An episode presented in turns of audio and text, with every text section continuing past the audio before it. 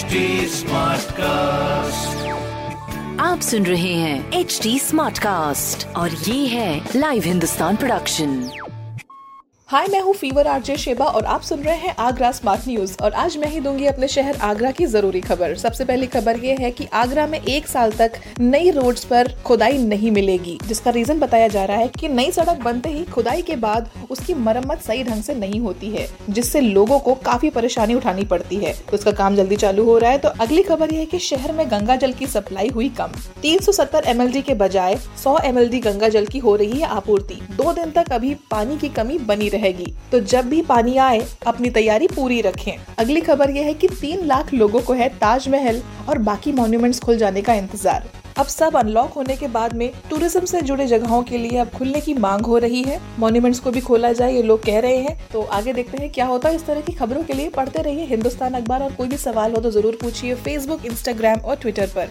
हमारा हैंडल है एट और इस तरह के पॉडकास्ट के लिए लॉग ऑन टू डब्ल्यू आप सुन रहे हैं एच डी स्मार्ट कास्ट और ये था live Hindustan production smart Smartcast.